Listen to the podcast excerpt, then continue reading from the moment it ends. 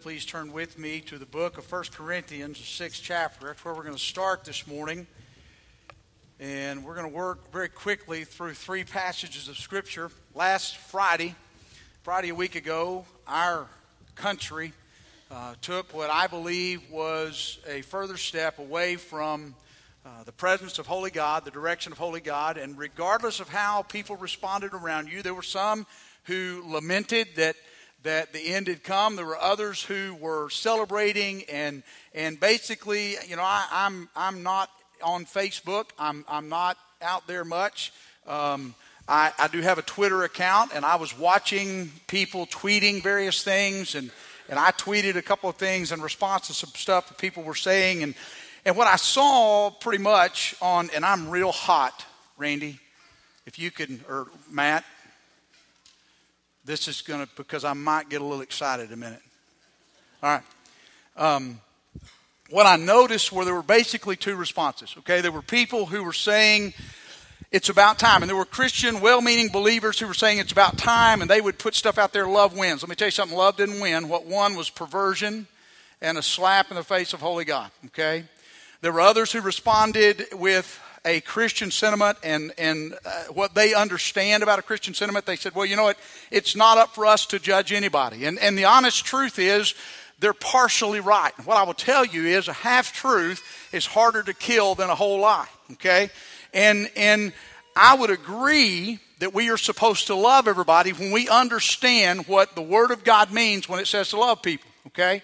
And, and what we understand what Jesus really taught when he spoke about not judging anybody and, and, and not, not, you know, get the, get the plank out of your own eye before you deal with the splinter in your brother's eye. What that really means, and we're going to look at that here in just a minute, but I, I want you to understand there are some, there's some principles out there that we have to absolutely hold ourselves to. And the first one of those is Isaiah 55 8. God says, speaking through the prophet Isaiah, My thoughts are not your thoughts, and your ways are not my ways. God is God, and, and what God's opinion is about the issue of homosexuality and same sex marriage settles the issue. Okay? And, and we have to understand that God's not us and we aren't God. That there, there is a response that, that we have to have as we deal with this particular sin because it is, it is in our faces today. Okay? And, and I'm not singling it out as, as you know, the, the only a sin, so to speak. But I want you to understand this was, this was not the final battle. This was the beginning of the final war. And like many of us have said from the beginning, is if this domino falls, which it did, the next step will be immediately to come after the evangelical church in America. And that is exactly what began to take place on Monday they began to call for anyone who stands in their pulpit and preaches what I'm about to preach for that church to lose its tax exempt status. That we have now put ourselves against the Constitution of the United States of America. Now, I want to challenge you with some truth, with this truth. The Bible says we must obey God rather than men. And, and so when that happens, we have to know what we believe and we have to know why we believe it. And across this worship center this morning, you and I are connected to this issue in different ways. And you and I need to understand that we are in this together, regardless of whether this is an issue that has touched your family personally, whether it is somebody that you know or somebody that you work with or somebody that is your neighbor or somebody who is your friend. Every single one of us is connected to this issue in a very real way. And so we better know what God says. Now, we have friends and family and relatives and cousins and, and maybe sons and daughters who are caught up in this sin. But the problem is they don't see themselves as caught. And, and so the Bible has a way that we need to begin to deal with and pray for and help. And, and this morning we're going to look at three passages of Scripture. I'm going to try to do this in an efficient manner and, and be a good steward with your time. Every single one of these sermons could be a standalone sermon. Okay, every one of these passages could stand alone. So I'm going to try to give you three quick principles from these passages of Scripture that will give us a guide for how we deal with this sin and any other sin that should present itself in our lives. If you have your Bibles open there to 1 Corinthians chapter 6, if you would please stand with me this morning as we honor the reading of the Word of God. Beginning in verse 9, Paul writes to the church at Corinth Do you not know that the unjust will not inherit God's kingdom? Do not be deceived. No sexually immoral people, idolaters, adulterers, male prostitutes, homosexuals, thieves, greedy people, drunkards, revilers, or swindlers will inherit the kingdom of God. Some of you were like this, but you were washed, you were sanctified, you were justified in the name of the Lord Jesus Christ and by the Spirit of our God. May God have blessing upon the reading of His word. You may be seated this morning as we uh, study this together. I pray that God will speak to your heart. First thing, first principle that we have to remember as the body of Christ, the New Testament church today, is that we are all a part of were. Okay? Now I want you to understand what Paul says. Paul is writing this to the church at Corinth, a very promiscuous society, a society much like America is today. Okay, they were promiscuous, they were, they were engaged in any and everything that there was. And Paul begins to write, and what he says in verse 9 is, Do not be deceived. Do you not know that the unjust will not inherit the kingdom of God? And he goes on in verse 11 and he describes who the unjust are by describing who the just are. And, and, and what we understand in Paul's first instruction is he says, don't be deceived. That, that's a Greek phrase for mean, meaning don't wander, don't roam from the truth. Understand God, Isaiah 55 8, my ways are not your ways. My thoughts are not your thoughts. God is the only one who has a right to set this issue and to settle the issue for you and I as believers as we work and live in this country today.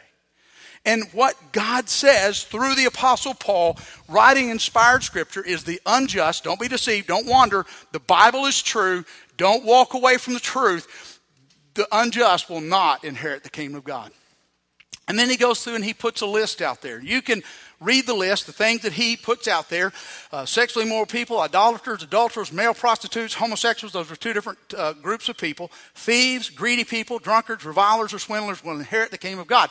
Six of the Ten Commandments are covered in this list, but what you need to understand is what he is saying is those people who make this the standard practice of their life. There is no repentance. There is no remorse. This is the standard practice of their life. Every single day they get up and it is their goal in life to live this way. And what the Word of God says is they are unjust. They are not justified. Verse 11, he says, These are the people who are justified. Those of you, you, you who've been washed, cleansed by the blood of Jesus Christ, you've been sanctified, set apart for the purpose of Christ, you've been justified, seen as Christ in heaven. And notice the big part, verse 11. Such as some of you were. Guys, we're all a part of were. We all have something somewhere in our past, some sin that qualifies us to be a part of were. But notice what happened. These people had left their sinful practices. Okay, they had walked away from it. They had called it sin, knew it was sin, God's Spirit had convicted them of sin, and they had walked away from sin. You and I, if you are here today, you have a relationship to Jesus Christ, it is a fact and a reality that you are part of Were. You had something in your life that needed the grace of God to touch it, and God's grace and His forgiveness demonstrated through the cross of Jesus Christ touched you and brought you out of that attitude or that place or that part in your life. You and I need to understand what is God's opinion about the issue of homosexuality and same sex marriage? First of all, there are a lot of different opinions today. Some people say it's an inborn trait. Okay? It is a genetic trait, just like the color of your skin, the color of your hair, the color of your eyes. It is inborn, and it is to be accepted because of that fact. Do you realize today that has never been proven? All the studies that people would love to cite, all the studies they'd love to hold up, it has never been proven that people are born with a genetic propensity towards homosexuality. Never been proven. Hey, let me let you in on a little secret. I am born with a genetic propensity towards alcoholism. I come from a father who was an alcoholic. I come from a grandfather, his father, who was an alcoholic. I have a genetic predisposition towards alcoholism. But you know what? It is not right for me to be a drunkard. I have a genetic predisposition towards heterosexuality. Okay? I was born a, a flaming heterosexual. Okay? All right?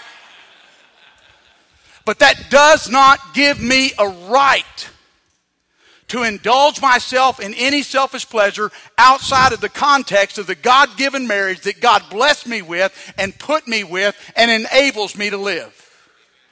You and I need to understand the truth of the counsel of the Word of God, especially when it comes to this issue. Now, hear me.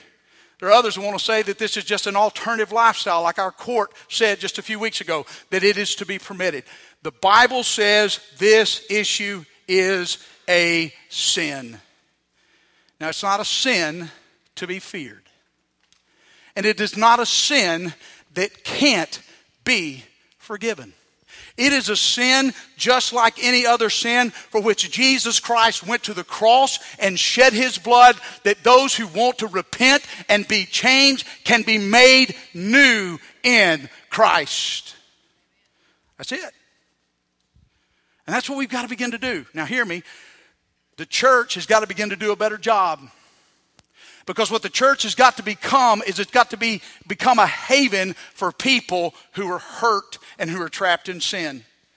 If there is somebody today who is struggling with any sin, but particularly with the sin of homosexuality, they need to be allowed to come and allow God through the Holy Spirit to use the Word of God as absolute truth and to convict them of their lifestyle, lead them to a place of repentance, show them how God loves them, and give them a place to, to, to be safe and to be secure as God changes them and brings them out of a lifestyle of sin. And that's the case whether it's homosexuality or adultery or alcoholism or drugs. It doesn't matter what it is, but that is a reality that the church has got to become a haven, a hospital for people who are hurting and not a place where they are condemned and destroyed because they are sin or in sin because the reality is every single one of us is a part of were.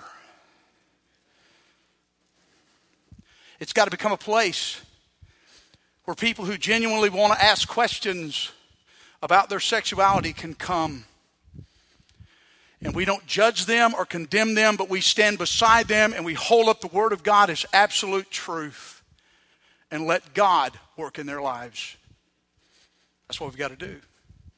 You and I have been called to call sin sin. Now, one of the ways where I was brainwashed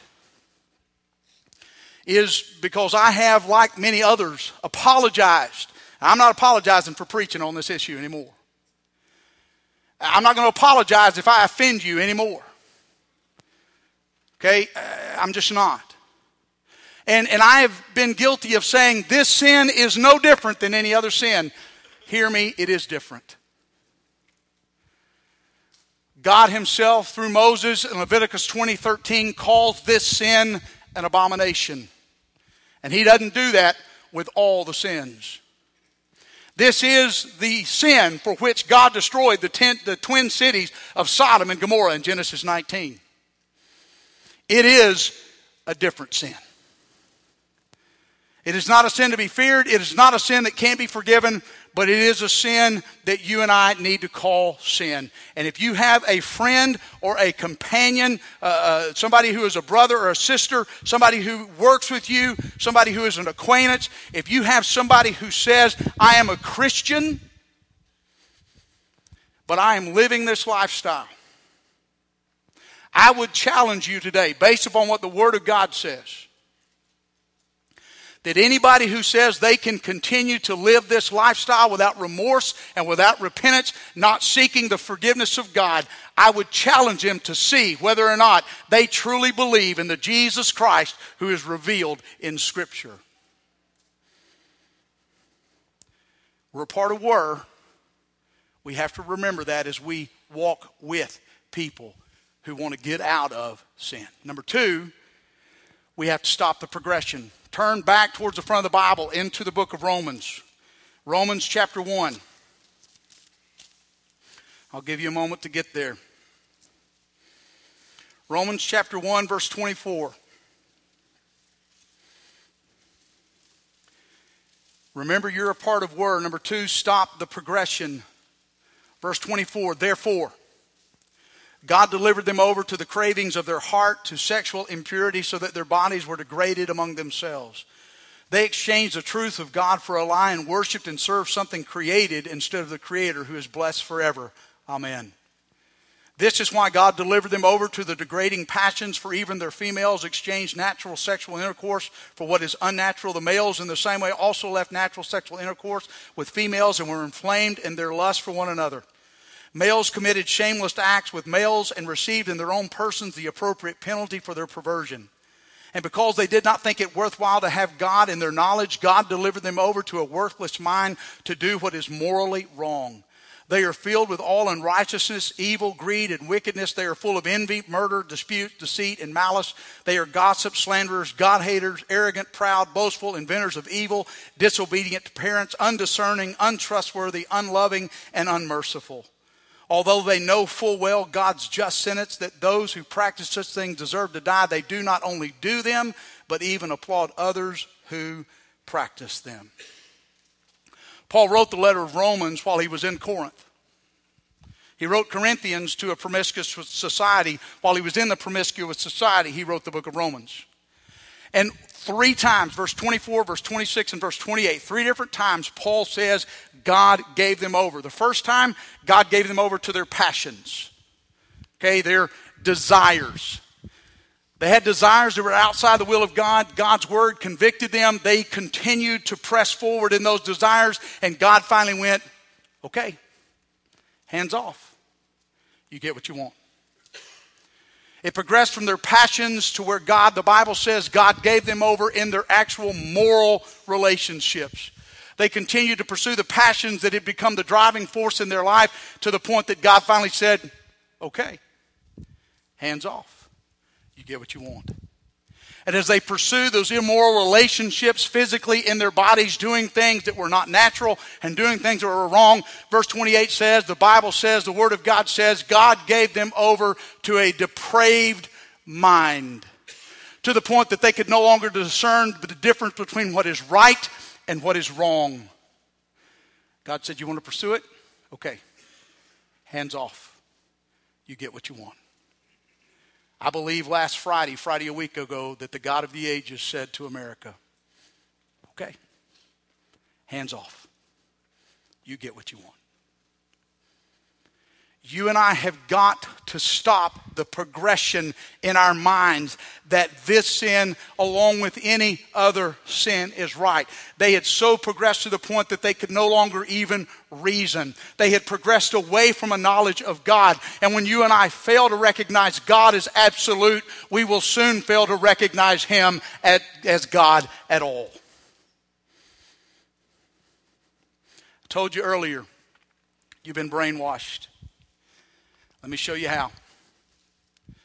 When people begin to lose God as the authority and God as the absolute and God as the, the, the, the decision maker of life, this is what begins to happen to them.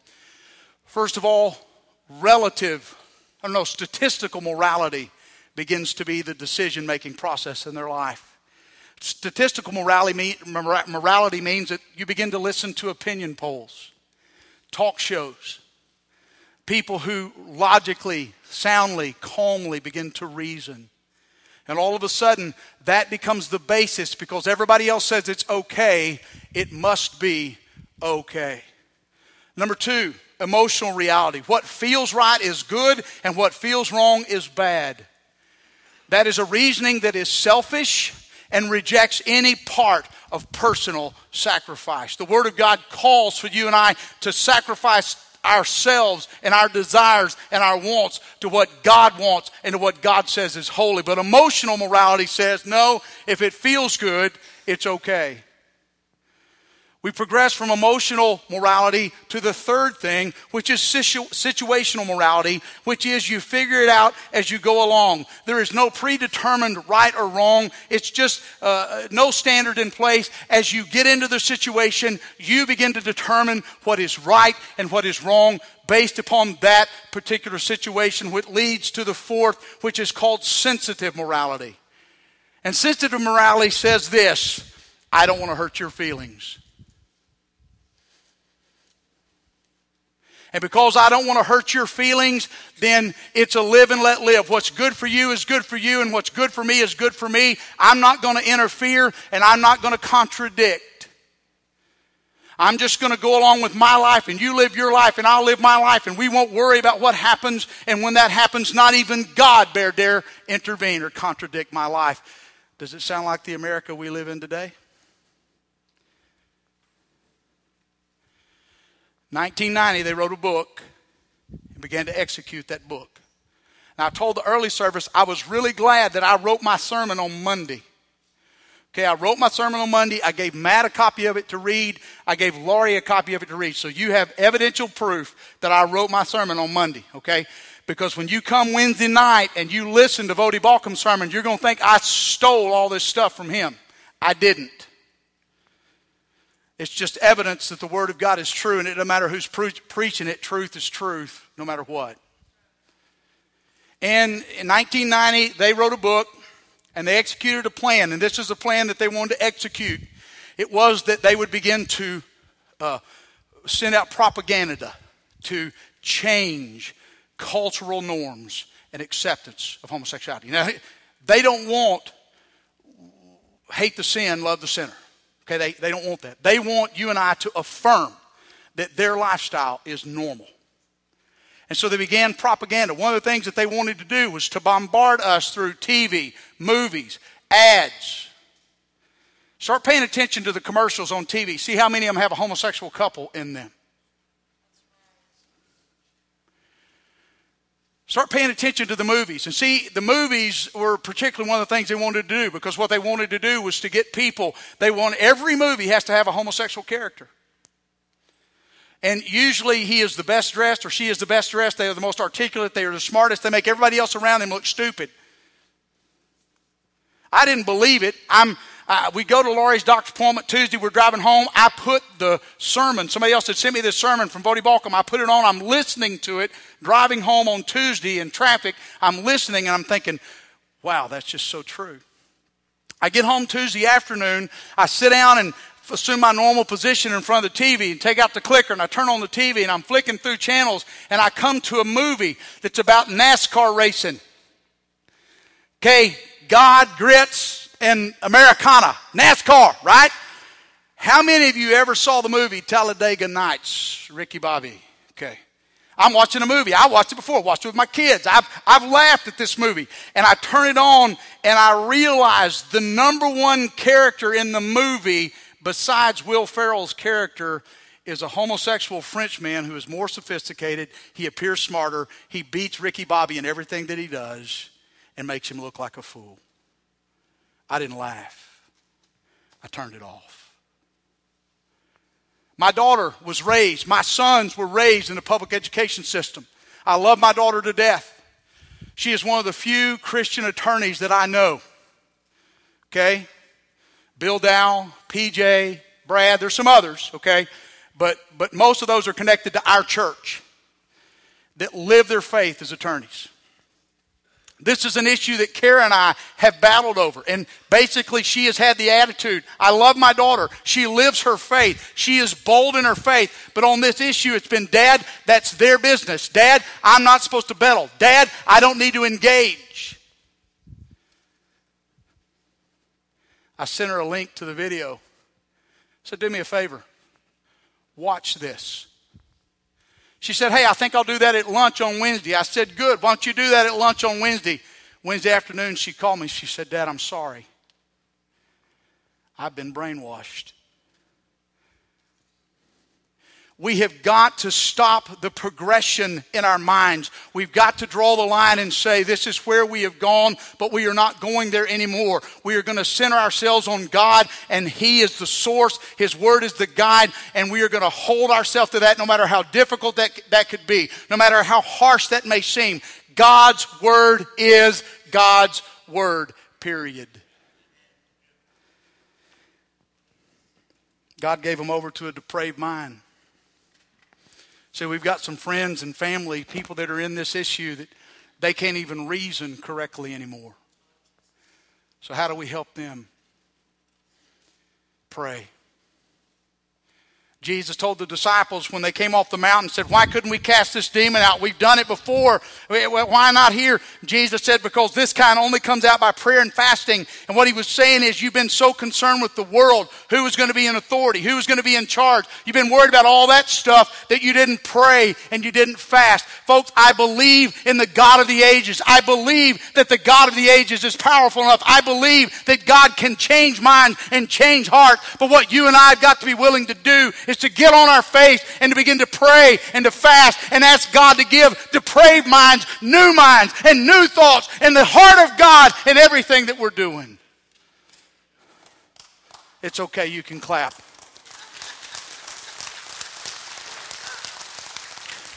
God can, but this kind only comes out through prayer and fasting.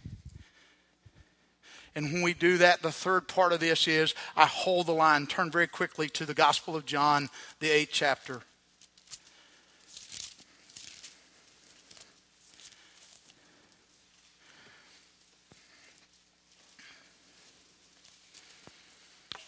John chapter 8, verse 10, 11, when Jesus stood up, he said to her, Woman, where are they? Has no one condemned you? No one, Lord, she answered.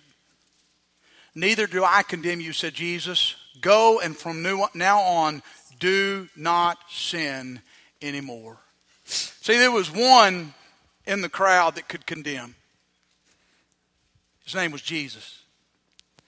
He chose at that moment to deal in grace and to deal graciously. And that is how you and I must deal with those who are caught in this sin.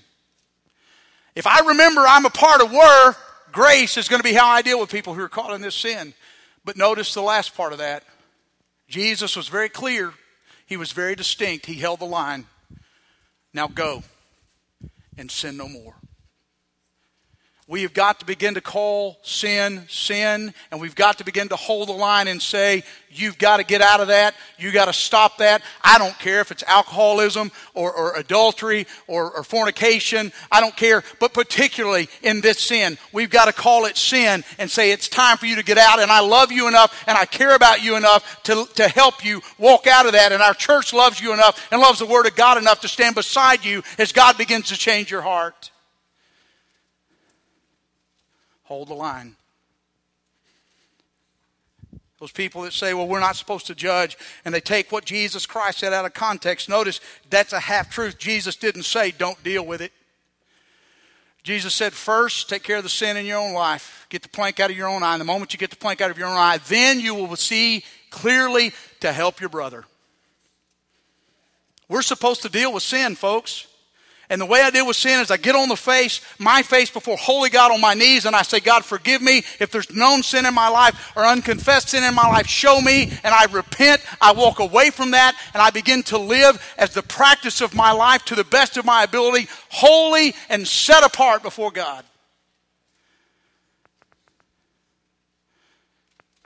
I don't make it the practice of my life to live in sin. But I love people too much to leave them in their sin and not call for repentance and remorse and restoration in their life. Deal in grace and deal graciously. Welcome the discussion, but understand this is not a debate. We are not debating the rightness or the wrongness. God settled the debate. He calls it sin. Discuss, yes. listen, yes. Give grace, yes. But this is not a debate. When this happened, had a lot of pastor friends. God, what are we do? Christians, my Lord, this is all coming apart. And then there were other Christians that's like, no, man, you don't understand. America's too big to fail. America is God's eye, uh, the apple of his eye. She, he's going to protect her. He's going to watch over her. God is this and God is this and America is this and she's the new Israel. Baloney. Israel thought that. We're God's chosen. He'll never let us fall. Try 70 years in captivity. We've got this American centric theology instead of a God centered theology. God is God of the universe, and the church is the apple of his eye, not America. And the church needs to start being the church. But I'm not worried about it. In fact, I'm actually a little giddy now, I'm not looking for a fight. Ten years ago, maybe. But what I do know is this in the history of the church, she has done her best work from the margins of society. Not when she's been at ease, but when she's been under persecution and when she's been under threat, the church thrives. It is through the blood of saints that God renews the body of Christ. And God may call on me to start a new jail ministry.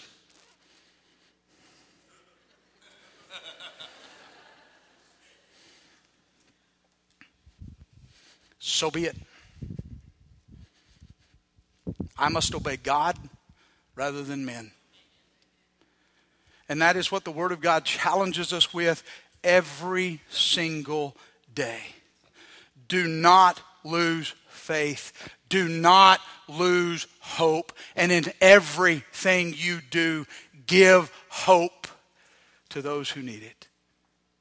Forgiveness is available. If they will repent anyone, any sin, if we will repent and we will confess the name of Jesus Christ, the Bible says we can be restored. Prayer is a must. If we are going to maintain our witness in this society and our witness to a lost world that desperately needs to know Jesus Christ as Lord, prayer is a must. And we have got to begin to pray and to fast and to ask God, God, change minds. God, give me an opportunity to share your truth in those situations. Prayer is a must. The church has got to repent. We've got to repent of taking the path of least resistance and calling that love. That's not love. That's emotion, and that's easy, and it's no more love than failing to discipline a child. And so, what I, I have to repent of is God, I am sorry that I have taken the path of least resistance. I have got to quit excusing sin in my life and quit excusing sin of those caught in the grips of the life of sin. Call sin sin. Hold the line. Understand grace. You're a part of were and stop the progression. This is not okay. But hear me. We win. We win and He is Lord.